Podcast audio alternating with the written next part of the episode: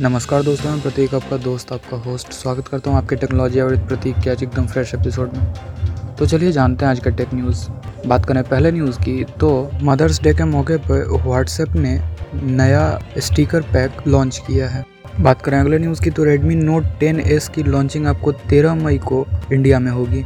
इसकी अगर स्पेसिफिकेशंस की बात करें तो इसमें आपको MediaTek Helio G ninety five S super AMOLED display 5000 हज़ार की बैटरी चौंसठ मेगापिक्सल का प्राइमरी सेंसर और 33 वाट का फास्ट चार्जर का सपोर्ट आपको देखने को मिल सकता है।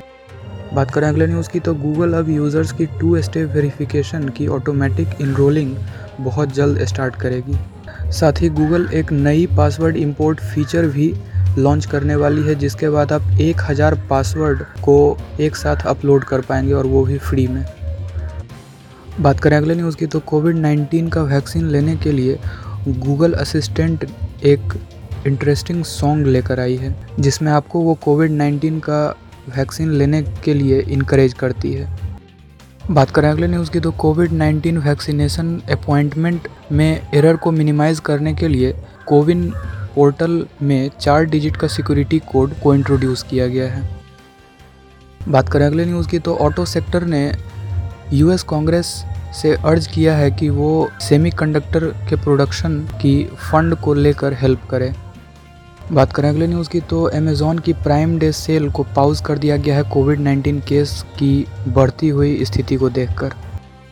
बात करें अगले न्यूज़ की तो व्हाट्सएप के स्पोक्स पर्सन ने कहा है कि व्हाट्सएप की नई प्राइवेसी पॉलिसी टर्म्स की डेडलाइन के बाद भी अकाउंट्स को डिलीट नहीं किए जाएँगे। जानकारी के लिए आपको बता दें कि इसकी डेडलाइन 15 मई तक तो बस आज के एपिसोड में इतना ही। मिलते हैं आपसे फिर अगले दिन एक और नए फ्रेश एपिसोड में। तब तक के लिए अगर आपने मेरे पॉडकास्ट को सब्सक्राइब नहीं किया तो जल्दी सब्सक्राइब कर लें, क्योंकि यहाँ पे मैं आपके लिए ऐसे ही टेक न्यूज़ और टेक्स रिलेटेड बातें लेकर आता रहता हूँ। साथ ही आपका कोई सलाह और सुझाव है तो आप मुझे डीएम या कमेंट करके बता सकते हैं। तब तक के लिए इजाज़त दें। जय हिंद, वंदे मातरम।